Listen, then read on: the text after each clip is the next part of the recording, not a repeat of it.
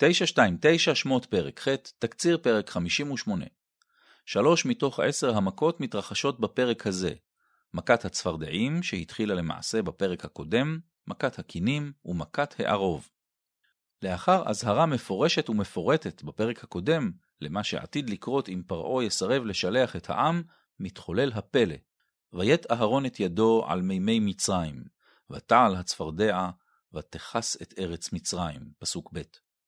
החרטומים רואים את המכה כשלב נוסף בתחרות, ומצליחים גם הם להעלות צפרדעים, מה שרק מחמיר את המצב במצרים.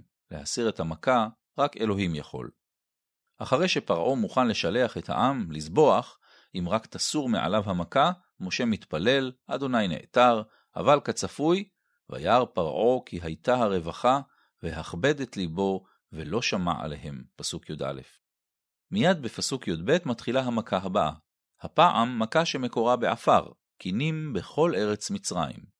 החרטומים לא מוותרים ומנסים גם הם את כוחם, אך נכשלים ומודים. אצבע אלוהים היא.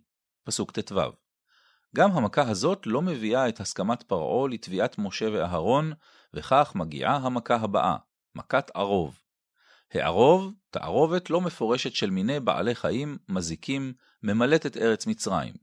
ופרעה מתוך המצוקה פותח במשא ומתן עם משה ואהרון. רוצים זבח? בסדר, אבל בארץ. משה ואהרון מתעקשים על דרך שלושת ימים נלך במדבר, וזבחנו לאדוני אלוהינו כאשר יאמר אלינו. פסוק כ"ג.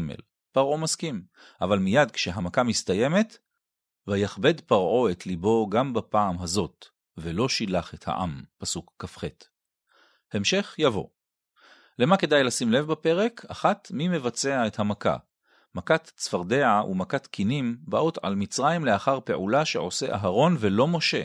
המדרש מספק הסבר רגיש וחינוכי.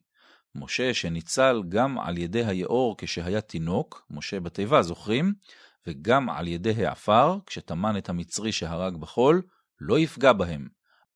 אפילו אם זה כדי להוציא את ישראל ממצרים. למה כדאי לשים לב בפרק 2? תחרות ללא פשרות, וגם ללא שיקול דעת.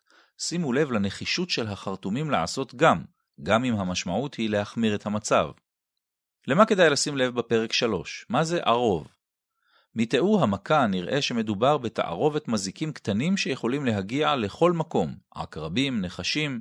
בפרשנות חז"ל התפרשה המכה כפגיעה של חיות טרף גדולות, אריות, נמרים, וזה מה שתראו הרבה פעמים בהגדות המצוירות. ולמה כדאי לשים לב בפרק 4? למה במדבר? מאחורי סיפור הכיסוי של החג במדבר יש גם נימוק, למה במדבר דווקא? כי תועבת מצרים נזבח לאדוני אלוהינו, הן נזבח את תועבת מצרים לעיניהם ולא יסכלונו? פסוק כ"ב. תועבת מצרים זו דרך לא מכובדת לומר אלוהי מצרים. למי שזוכר, הטענה שהצאן הוא בעל מעמד של אלוהים במצרים, נשמעה בספר בראשית גם מפי יוסף, כדי לקבל את גושן למרעה הצאן, הרחק מעיני המצרים. וחכו תראו מה יקרה במצרים בפרק י"ב. את התקציר כתבה מרים בלומנטל.